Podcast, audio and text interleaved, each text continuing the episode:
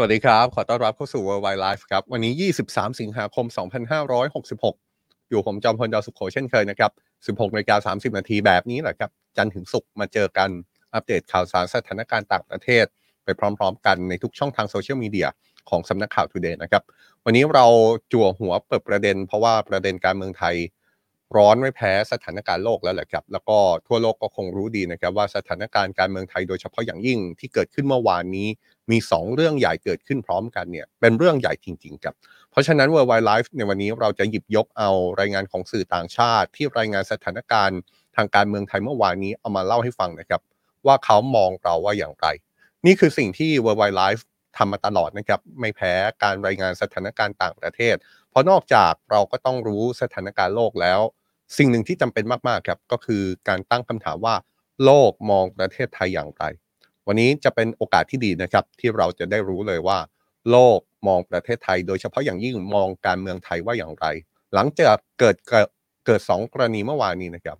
คุณเศรษฐาทวีสินเป็นนายกรัฐมนตรี ตามการลงมติของการประชุมร่วมของรัฐสภา อีกกรณีหนึ่ง ซึ่งดูเหมือนจะใหญ่กว่า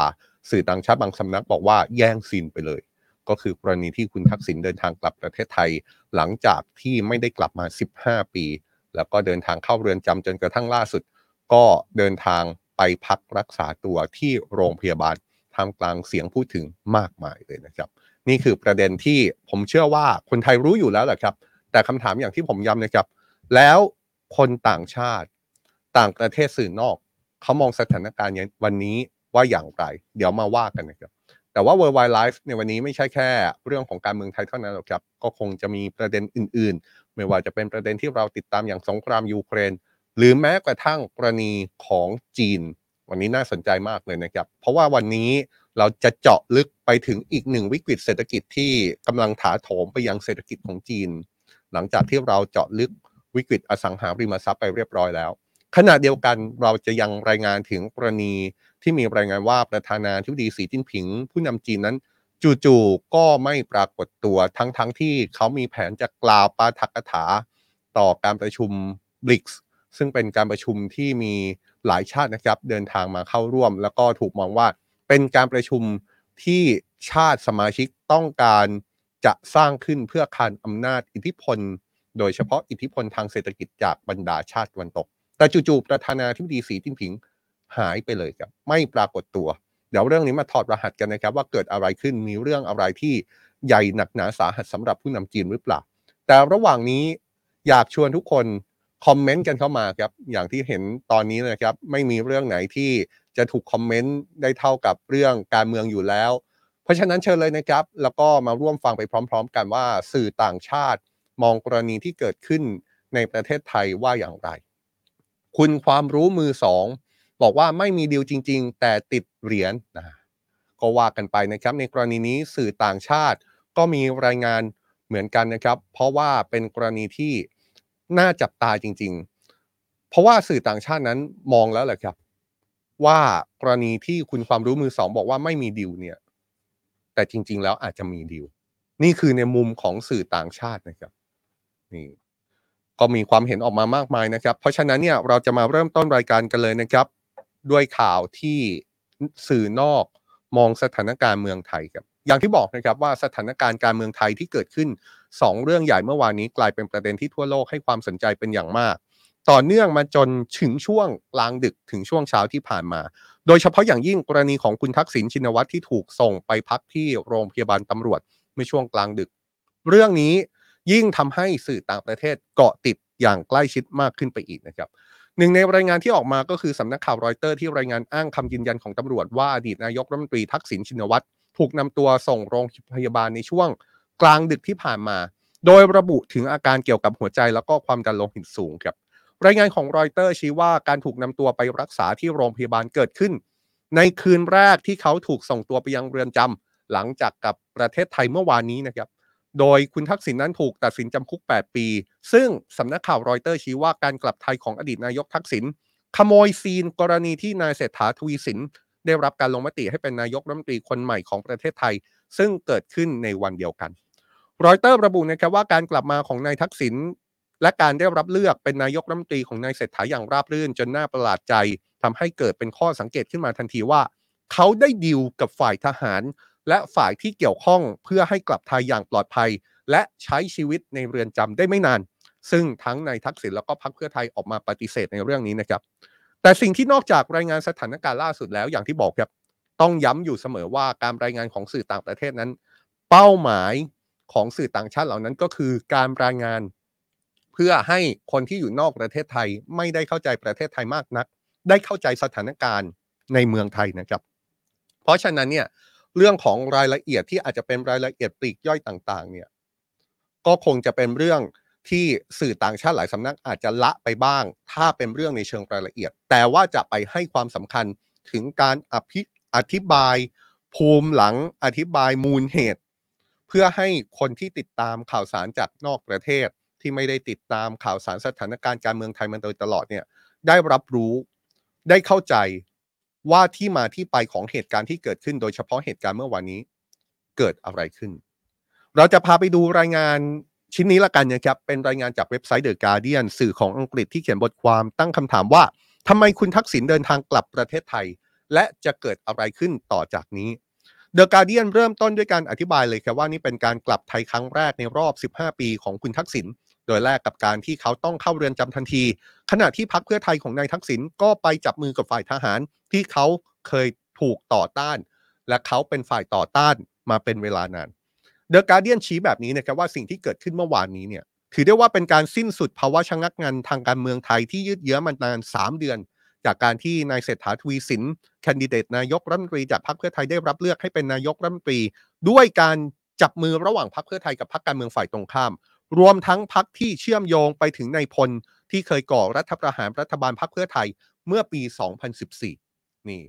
นี่คือจุดสังเกตนะครับ จุดสังเกตที่เดอะการเดียนพยายามอธิบายว่า การที่คุณเศรษฐาทวีสินเป็นนายกรัฐมนตรีล่าสุดเนี่ยแม้ว่ามันจะเป็นเรื่องของการยุติภาวะชะงักงันทางการเมือง หลังจากการเลือกตั้งเป็นเวลา 3 เดือนที่ยังจัดตั้งรัฐบาลไม่ได้เนี่ย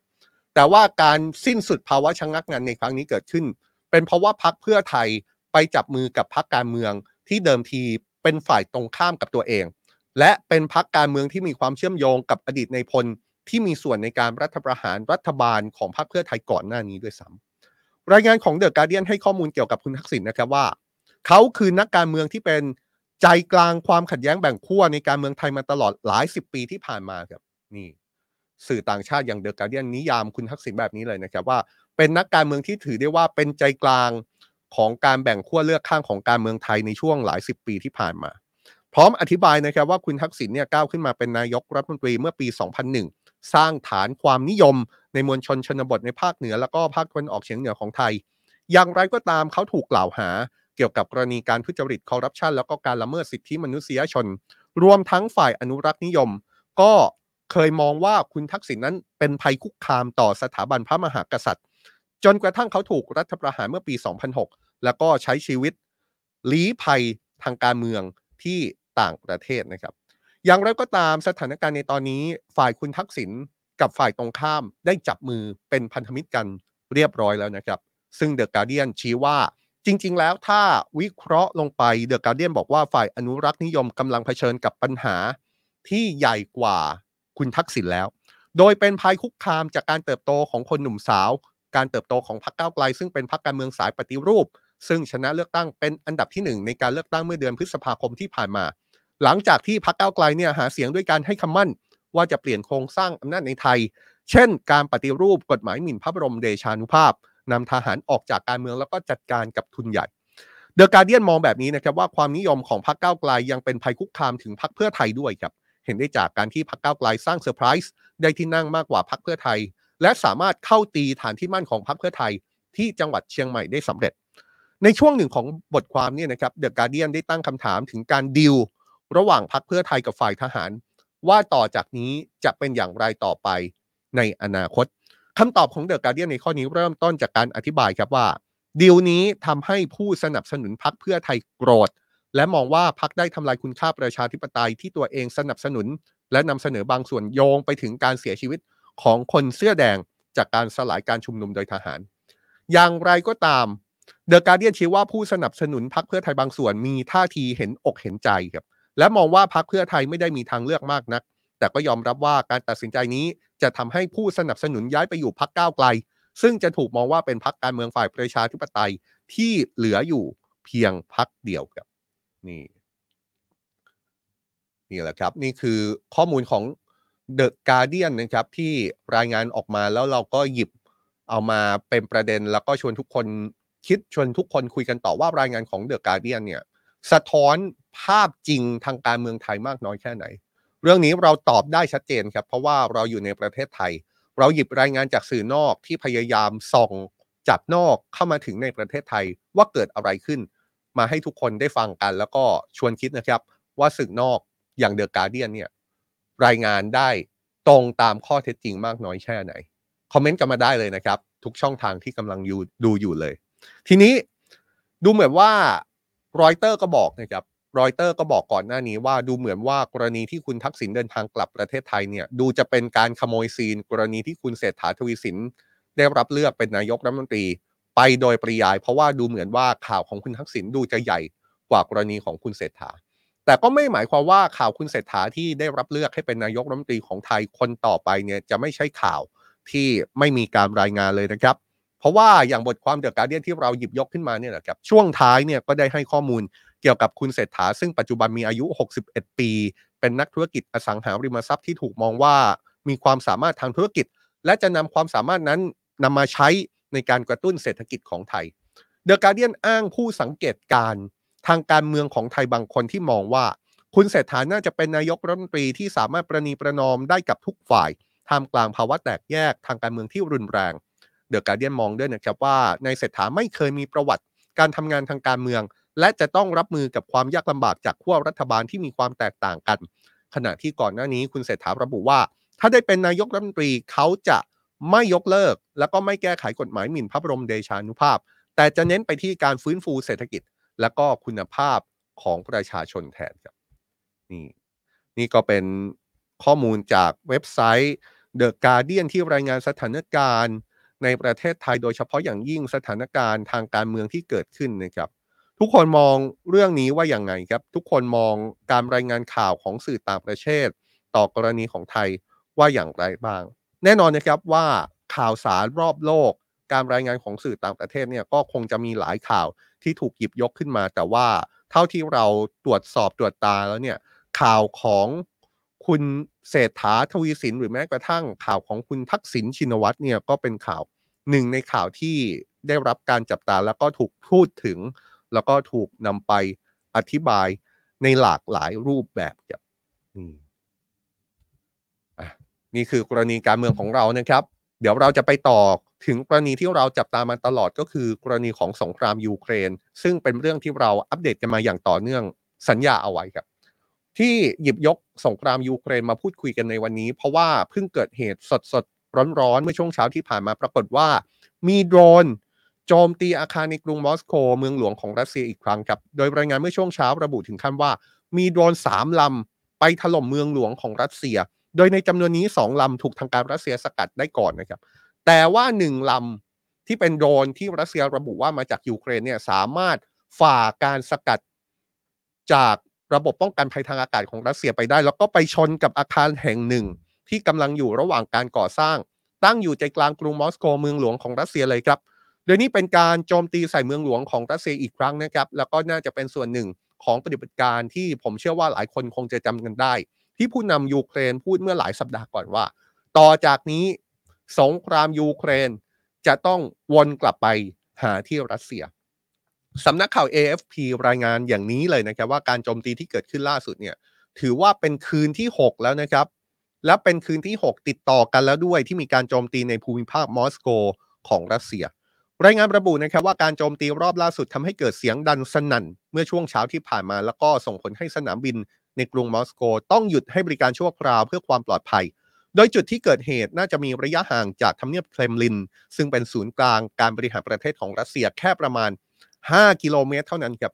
ขณะที่เมื่อวานนี้หน่วยข่าวกรองประจำกองทัพอังกฤษ ระบุนะครับว่าน่าจะมีโดรนหนึ่งลำที่สามารถพุ่งเป้าไปทำลายเครื่องบินทิ้งระเบิดไฮเปอร์โซนิกของรัสเซียที่ฐานทัพแห่งหนึ่งห่างจากยูเครนไปหลายร้อยกิโลเมตรเลยครับ โดยนี่อาจถือได้ว่าเป็นความสำเร็จในการทำลายอีกหนึ่งยุทธปกรณ์ทางการทหารของรัสเซียด้วย โดยรายงานของหน่วยข่าวกรองกองทัพอังกฤษยังสอดคล้องกับภาพที่ปรากฏบนโลกออนไลน์ที่มีภาพของเครื่องบินรัสเซีย TU-22M3 ปรากฏว่ามีภาพปรากฏออกมาว่าถูกเพลิงไหม้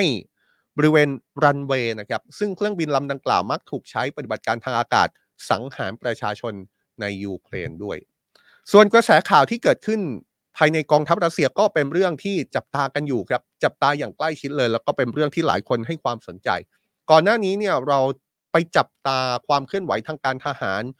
ความเคลื่อนไหวของกองทัพรัสเซียว่ามีความเป็นเอกภาพมากน้อยแค่ไหนเนี่ย หมุดหมายสำคัญก็คือกรณีที่วักเนอร์กรุ๊ปก่อความไม่สงบในรัสเซียจำกันได้ใช่ไหมครับ กรณีที่วักเนอร์กรุ๊ปซึ่งเป็นกองกำลังทหารรับจ้างที่ช่วยรัสเซียสู้รบในสงครามยูเครน ก่อความไม่สงบในรัสเซียเมื่อเดือน 2 เดือนที่ผ่านมาเนี่ยก็เลยทำให้เกิดคำถามตามมาว่าตกลงแล้ว ความเป็นเอกภาพในกองทัพหรือว่ากระทรวงกลาโหมรัสเซียนั้นมีมากน้อยแค่ไหน ทีนี้เนี่ย เรื่องนี้แม้ว่าสุดท้ายปลายทางวักเนอร์กรุ๊ปจะลี้ภัยไปที่ประเทศเบลารุสเนี่ยนะครับ แต่ว่าก็ยังเป็นเรื่องที่ต้องจับตากันอยู่ครับเพราะว่าล่าสุดมีรายงานแบบนี้นะครับว่านายพลเซอร์เกย์ซูโรวิคิน ถูกปลดออกจากผู้บัญชาการกองกำลังอวกาศนี่จำกันได้ใช่ไหมครับ นายพลเซอร์เกย์ซูโรวิคิน คนนี้แหละครับ คนที่จับมือกับประธานาธิบดีปูตินตามที่เห็นในภาพเนี่ยผมเชื่อว่าหลายคนที่ติดตามจำกันได้ดีเลยนะครับ เพราะว่านายพลซูโรวิคินเนี่ย ถ้าให้ย้อนความไป ถือได้ว่าเป็นนายทหารที่มีชื่อเสียง แล้วก็ได้รับการยกย่องจากคนในรัสเซีย จนขึ้นชื่อว่าเป็นนายพล Armageddon จากการเป็นผู้บัญชาการรบให้กับกองทัพรัสเซียในซีเรีย แล้วก็ใช้ยุทธวิธีการสู้รบที่โหดเหี้ยมนายพลซูโรวิคินได้รับการยกย่องอย่างมาก แถมยังเคยถูกแต่งตั้ง เป็นผู้บัญชาการรบของรัสเซียในสงครามยูเครนในช่วงสั้นๆนะครับ เรียกได้ว่าพูดง่ายๆก็คือเคยได้รับการแต่งตั้งเป็นเบอร์หนึ่งในการกุมบังเหียน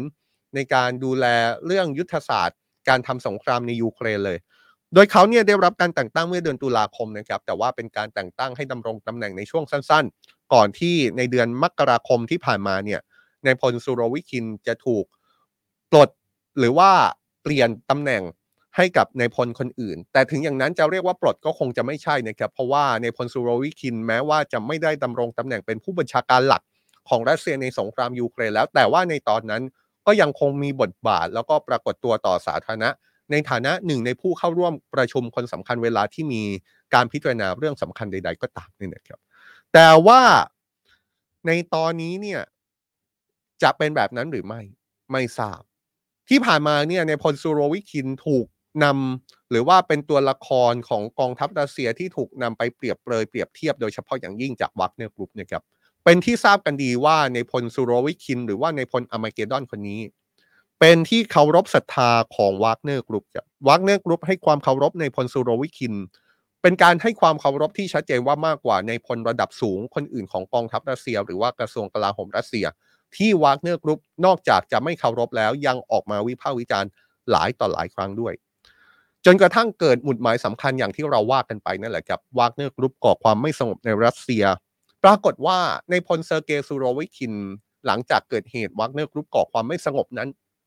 นายพล Armageddon คนนี้ไม่ปรากฏตัวต่อสาธารณะอีกเลยครับ ไม่ปรากฏตัวไม่พอนะครับ ยังเกิดข่าวลือต่างๆ นานา บ้างก็มีข่าวลือว่า เขาถูกลงโทษ บ้างก็มีข่าวลือว่าเขาถูก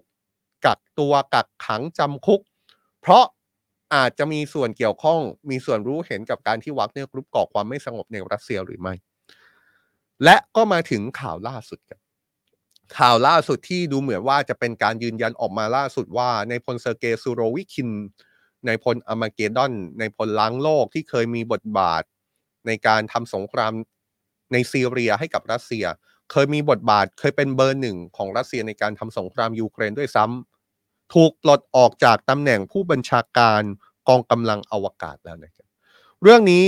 เป็นเรื่องที่เปิดเผยมาจากอเล็กซีเวเนดิคอฟอดีตบรรณาธิการสถานีวิทยุที่มีเครือข่ายคนรู้จักกับเจ้าหน้าที่ระดับสูงของรัสเซียที่ออกมาระบุว่าในพลซูโรวิคินถูกปลดออกจากตำแหน่งผู้บัญชาการกองกำลังอวกาศแล้ว แต่เขายังคงอยู่ในกระทรวงกลาโหมของรัสเซียครับอดีตบรรณาธิการคนนี้ระบุว่านี่เป็นคำสั่งที่ออกมาอย่างเป็นทางการผ่านกฤษฎีกาเลยนะครับ แต่ว่ากฤษฎีกาที่ว่าเนี่ยก็ไม่มีการเปิดเผยออกมาสู่สาธารณะ แต่ไม่ใช่แค่แหล่งข่าวคนนี้คนเดียวหรอกครับ ที่อ้างกฤษฎีกาบอกว่ามีการปลดในพลซูโรวิคินออกจากตำแหน่งผู้บัญชาการกองกำลังอวกาศ ซึ่งเป็นตำแหน่งใหญ่ของกองทัพรัสเซียเลยนะครับกระแสข่าวนี้ยังได้รับการยืนยันมากขึ้นจากบรรดาบล็อกเกอร์ทางการทหารในรัสเซียเอง ที่ต่างรายงานไปในทิศทางเดียวกันว่านายพลซูโรวิคินถูกปลดออกจากตำแหน่งแล้ว อย่างไรก็ตามครับการปลดในครั้งนี้มีสื่อในรัสเซียอย่าง RBC Media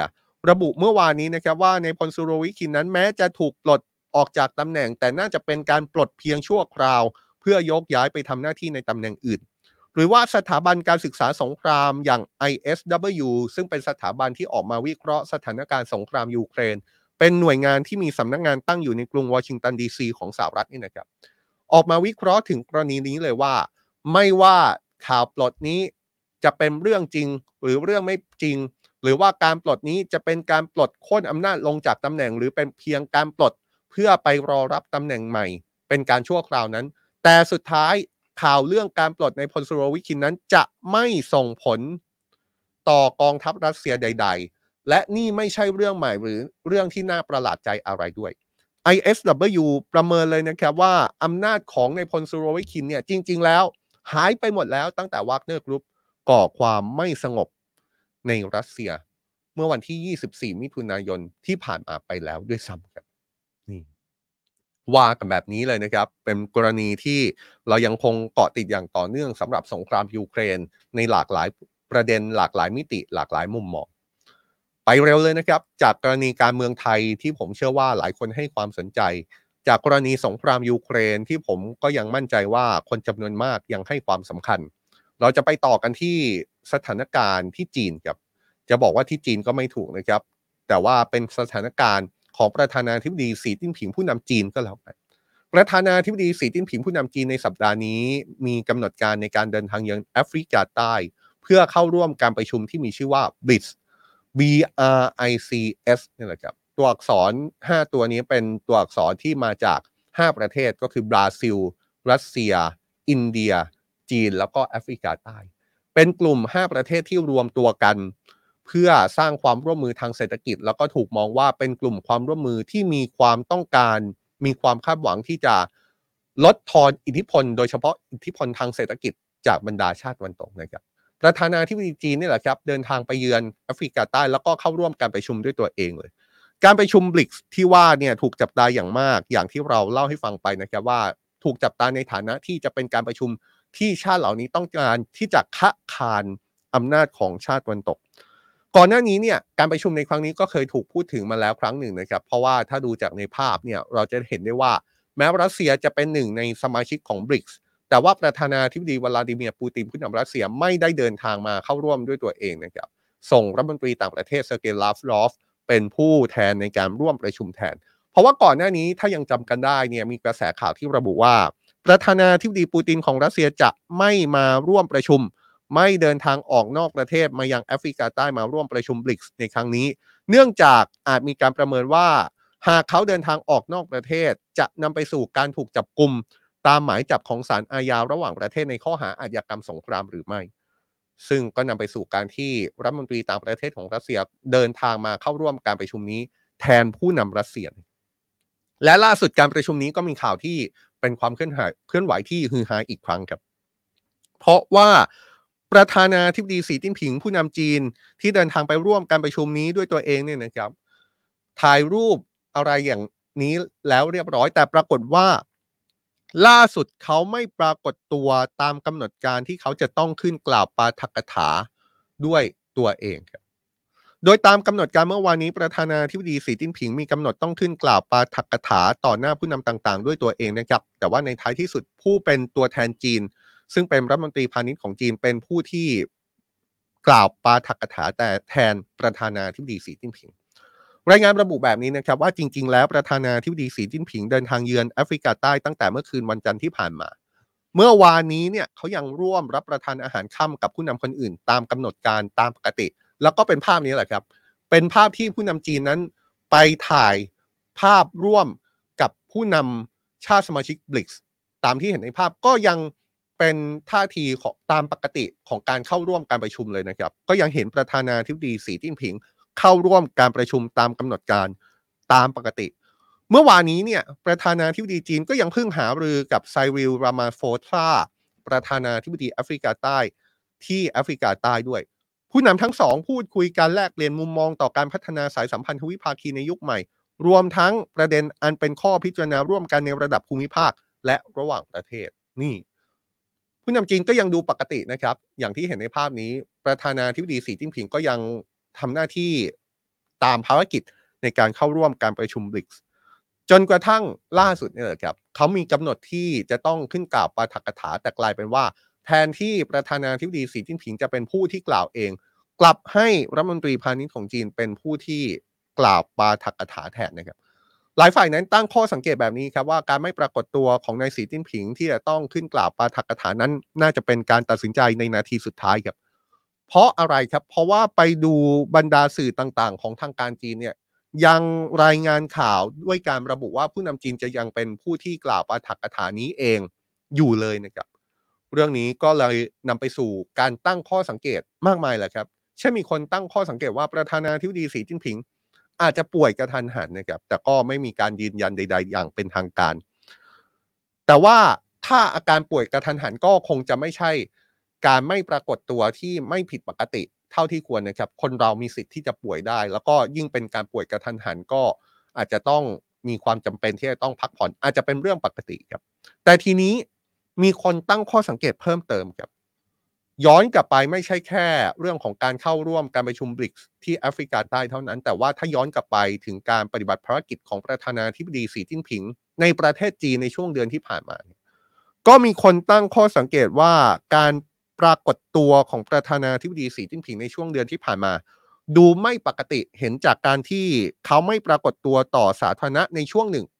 นานมากผิดปกติ ผู้ติดตามสถานการณ์ในจีนชี้นะครับว่าเรื่องนี้จะยิ่งทำให้กระแสข่าวลือในจีนลุกลามบานปลายยิ่งขึ้น หลังเกิดกรณีที่เมื่อเดือนที่แล้วในฉินกังรัฐมนตรีต่างประเทศของจีนถูกปลด หลังจากไม่ปรากฏตัวต่อสาธารณะเป็นเวลานาน และจีนก็ได้มีการแต่งตั้งในหวังอี้อดีตรัฐมนตรีต่างประเทศกลับมาเป็นรัฐมนตรีอีกครั้งครับทีนี้ย้อนกลับไปที่ปาฐกถาที่เดิมทีประธานาธิบดีสีจิ้นผิงจะเป็นผู้ที่ขึ้นกล่าว ต่อหน้าผู้นำชาติสมาชิกความร่วมมือบลิกส์นี่นะครับ ปาฐกถาที่มีการกล่าวโดยเป็นรัฐมนตรีพาณิชย์จีนกล่าวแทนเนี่ยบอกว่าการขยายความร่วมมือของกลุ่มความร่วมมือบลิกส์เกิดขึ้นเพื่อสร้างระเบียบโลกที่มีความยุติธรรมมากขึ้น พร้อมย้ำว่าลัทธิครอบงำความเป็นใหญ่ นั้นไม่ใช่ DNA ของจีนครับนี่เป็นการประกาศจุดยืนของผู้นำจีนเลยนะครับว่า สิ่งที่หลายคนอาจมองว่าลัทธิการครอบงำความเป็นใหญ่ มหาอำนาจกำลังจะทำแบบนี้อยู่หรือไม่ ไม่ว่าจะเป็นสหรัฐจีนรัสเซียหรือชาติใด ๆ ก็ตามเนี่ยพยายามครอบงำครอบครองความเป็นใหญ่ต่อชาติอื่น ๆ เนี่ย ผู้นำจีนเขียนในปาฐกถานี้ในการประชุมบริกส์เลยว่า ความพยายามลัทธิการครอบงำความเป็นใหญ่เนี่ยไม่ใช่ DNA ของจีน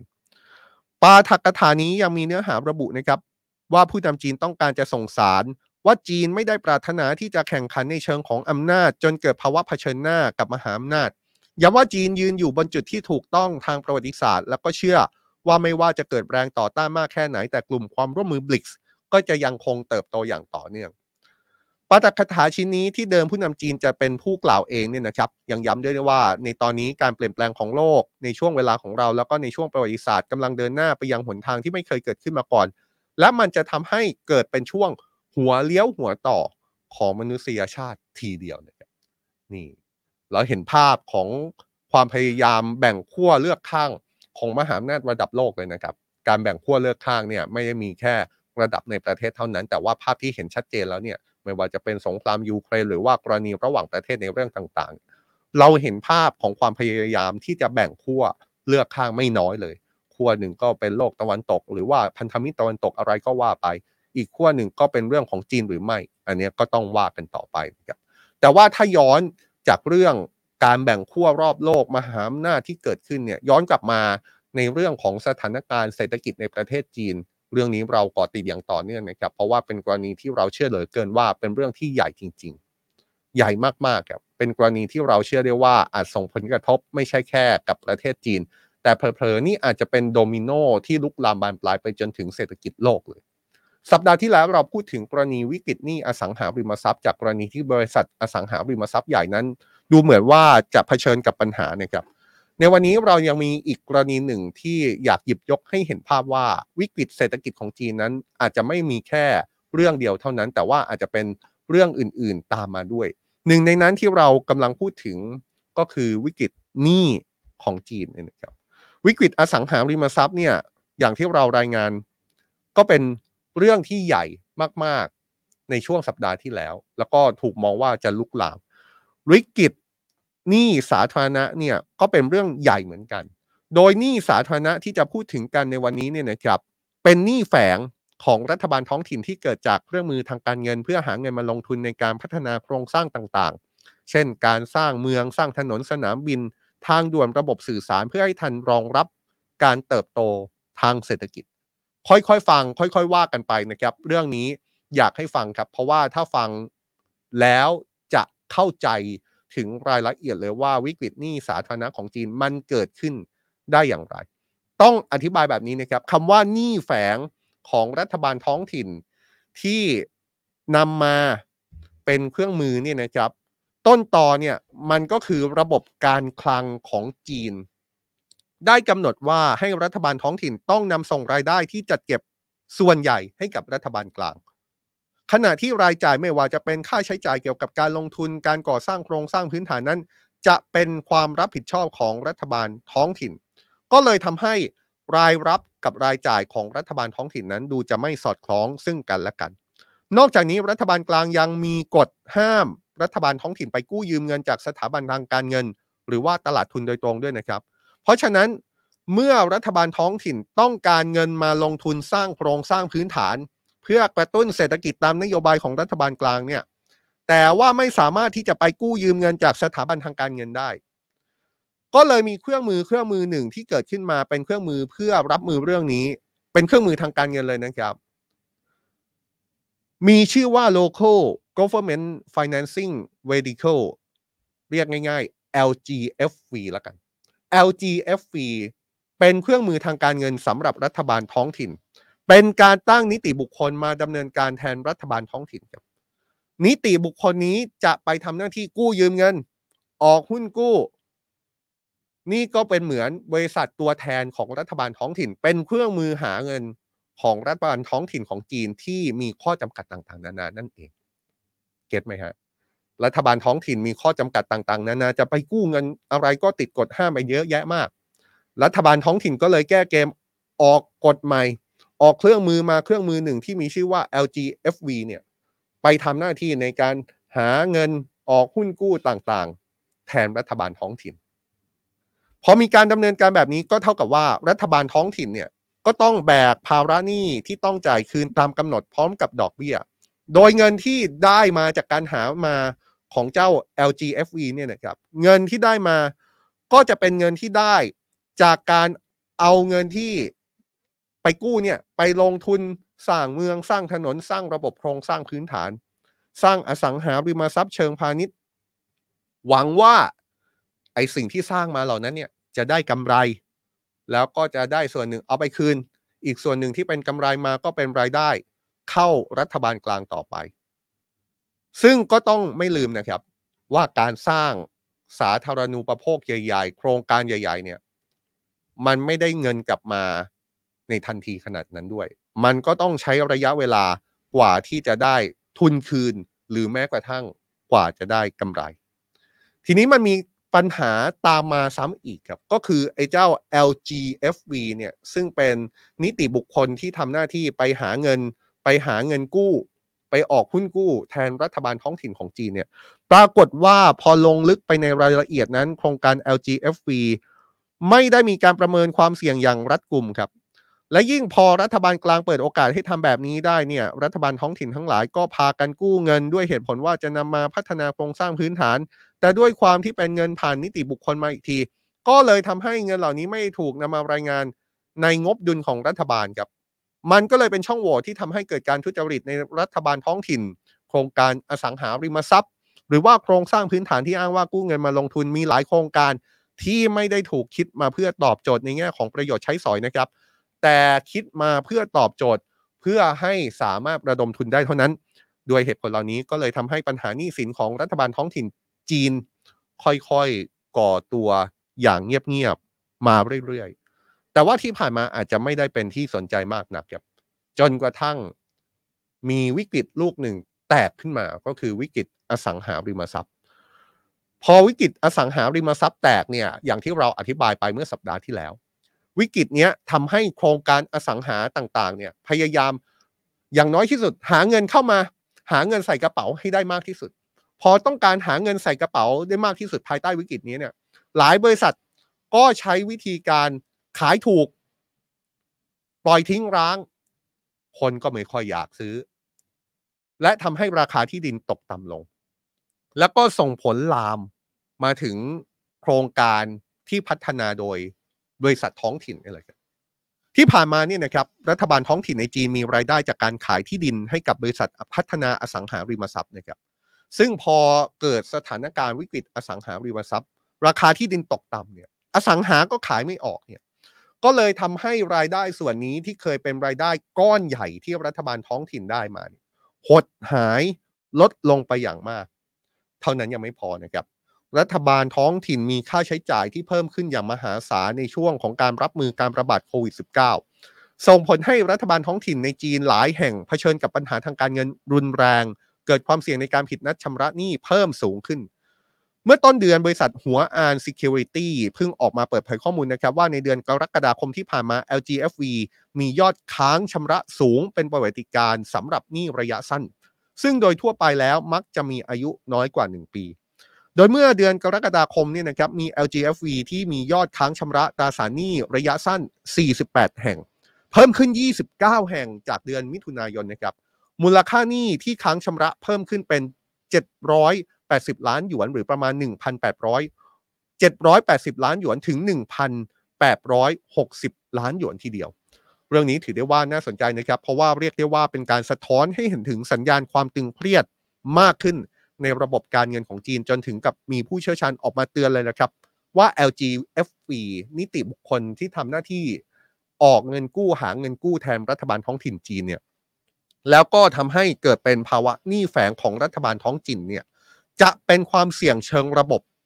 ที่มีเศรษฐกิจจีนเป็นตัวประกัน เงินกู้ LGFV เนี่ยอย่างที่บอกนะครับว่าเป็นเงินที่ไม่ลงในบัญชีรายการงบดุลของรัฐบาลท้องถิ่น มันก็เลยกลายเป็นข้อที่น่าสนใจว่าจนถึงตอนนี้ เราก็ไม่รู้แน่ชัดนะครับ ว่าจริงๆเนี่ยเงินกู้ LGFV มันมีขนาดมหาศาลแค่ไหนกันแน่ เพราะว่าไม่มีการลงในเอกสารงบดุลของรัฐบาลท้องถิ่นไงครับ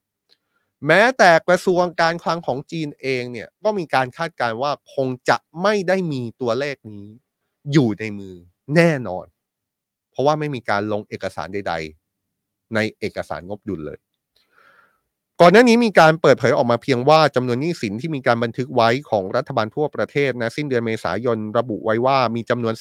37 ล้านล้านหยวนคิดเป็นเงินไทยก็ประมาณ 80 ล้านล้านบาทนะครับขณะที่นักวิเคราะห์จากกองทุนการเงินระหว่างประเทศ หรือว่า IMF เคยประมาณการไว้นะครับว่าหนี้แฝงของรัฐบาลท้องถิ่น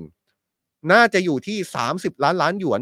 หรืออาจจะมากถึงมากกว่า 70 ล้านล้านหยวนเลย สังเกตไหมครับ ช่วงของการประเมินของ IMF เนี่ยยังเป็นช่วงที่ทางขนาดว่า 30 ล้านถึง 70 ล้านหยวนเลย แสดงว่า มันเป็นจุดการประเมินที่ค่อนข้างทำได้อย่างยากลำบากพอสมควร สถานการณ์นี้จะบอกว่าเป็นวิกฤตก็ได้นะครับ พอเริ่มย่ำแย่ลงไปเรื่อยๆ ก็เริ่มมีรายงานแล้วว่ารัฐบาลบางแห่งเริ่มที่จะขาดสภาพคล่องอย่างรุนแรงแล้ว โดยเฉพาะอย่างยิ่งในมณฑลทางตะวันตกเฉียงเหนือ แล้วก็ตะวันออกเฉียงเหนือของจีน เริ่มมีรัฐบาลท้องถิ่นบางแห่งต้องไปกู้เงินมาเพื่อจ่ายเงินเดือนให้กับเจ้าหน้าที่รัฐ หรือว่าบางแห่งก็ใช้วิธีการชะลอจ่ายเงินเดือนออกไปก่อน บริษัท China Real Estate Information อธิบายเรื่องนี้ว่าสิ่งที่ทำให้ปัญหานี้ของ LGFV แย่ลง เป็นเพราะว่าในช่วงที่บรรดาผู้พัฒนาอสังหาริมทรัพย์ ขาดแคลนเงินสดหลังจากที่ตลาดซบเซาบริษัทรัฐวิสาหกิจ แล้วก็ LGFV ได้เข้ามาเป็นผู้ซื้ออสังหารายหลักนะครับ โดยในช่วงเดือนกุมภาพันธ์ 2021 ถึงไตรมาสที่ 3 ของ 2022 เนี่ย ช่วงนั้นเนี่ย ขาดผู้พัฒนาอสังหาขาดแคลนเงินสดใช่ไหมครับ แล้วก็ LGFV เนี่ยก็ไปช้อน ปรากฏว่า LGFV ได้เข้าไปซื้อที่ดินที่ถูกนำมาประมูลมากถึง ราวๆ 1,300 ผืน หรือคิดเป็น 41%ของที่ดินที่ถูกนำมาประมูลทั้งหมด แต่ว่าที่ดินเหล่านั้นไม่ได้ถูกนำไปพัฒนาเป็นโครงการอะไรเลยครับ ซึ่ง China Real Estate Information บอกว่าสาเหตุที่ LGFV เข้าไปประมูลที่ดินมากขนาดนั้นเนี่ย ก็เพราะว่าต้องการรักษาเสถียรภาพราคาประมูล ไม่ให้เกิดความเสี่ยงมากขึ้น จากที่เงินที่เคยลงทุนไปแล้ว เรื่องนี้ก็ต้องจับตาดูต่อครับว่ารัฐบาลกลางจีนจะแก้ปัญหาเรื่องนี้อย่างไร แม้ว่าตอนนี้จะยังไม่มีรายงานนะครับว่ามีการผิดชำระหนี้แต่จากการประเมินของหัวอ่าน Security เพราะว่าภายในสิ้นปีนี้จะมีพันธบัตรมากกว่า 2 ล้านล้านหยวนของ LGFV ที่จะครบกำหนดไถ่ถอนนะครับ ต้องดูกันต่อว่าสิ้นปีนี้เนี่ย พันธบัตร2ล้านล้านหยวนที่จะครบกำหนดถ่ายถอนเนี่ยเมื่อถึงเวลาที่ครบกำหนดแล้ว รัฐบาลท้องถิ่นของจีนจะหาเงินมาชำระคืนได้หรือไม่ หรือว่ารัฐบาลกลางจะเข้ามาช่วยอุ้มได้ขนาดไหน เพราะผลที่ตามมาจะกระทบเศรษฐกิจจีนเป็นโดมิโนไปเรื่อยๆนี่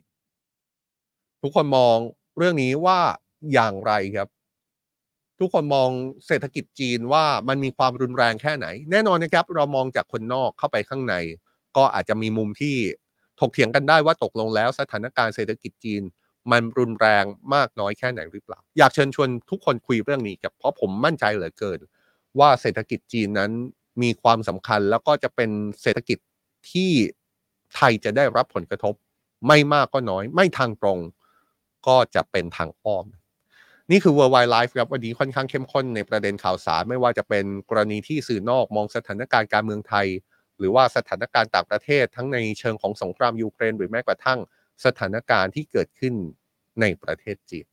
เจอกันแบบนี้นะครับ 16นาฬิกา30 นาทีจันทร์ถึงศุกร์ในทุกช่องทางโซเชียลมีเดียของสำนักข่าว Today วันนี้ติดตามอย่างใกล้ชิดนะครับหนึ่งวันหลังจากที่คุณทักษิณกลับไทยหนึ่งวันหลังจากที่คุณเศรษฐาได้เป็นนายกรัฐมนตรี อยากชวนทุกคน กดติดตามสำนักข่าว Today ใครยังไม่กดกระดิ่งโดยเฉพาะใน YouTube กดกระดิ่งเลยนะครับ เพราะว่า 18นาฬิกาเนี่ยเราจะมีการถ่ายทอดสดการรับสนองพระพระบรมราชโองการโปรดเกล้าโปรดกระหม่อมแต่งตั้งนายกรัฐมนตรีอย่างเป็นทางการ ยืนยันมาแล้วครับ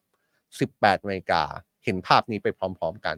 แล้วอยู่ดูกันต่อเลยนะครับ เพราะว่า Today Live จะเข้าต่อเนื่องเลยพลอยวัสินีกับวิเวียน จะมาชวนคุยกันต่อว่าตกลงแล้วรัฐบาล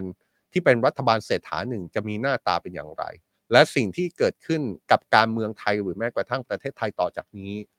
จะเดินหน้าไปทางไหนครับ เจอกันต่อ 18นาฬิกานะครับ ในทุกช่องทางของสำนักข่าว Today และ Today Live ในเย็นนี้ด้วย แต่สำหรับช่วงนี้ผมลาไปก่อนนะครับ สวัสดีครับ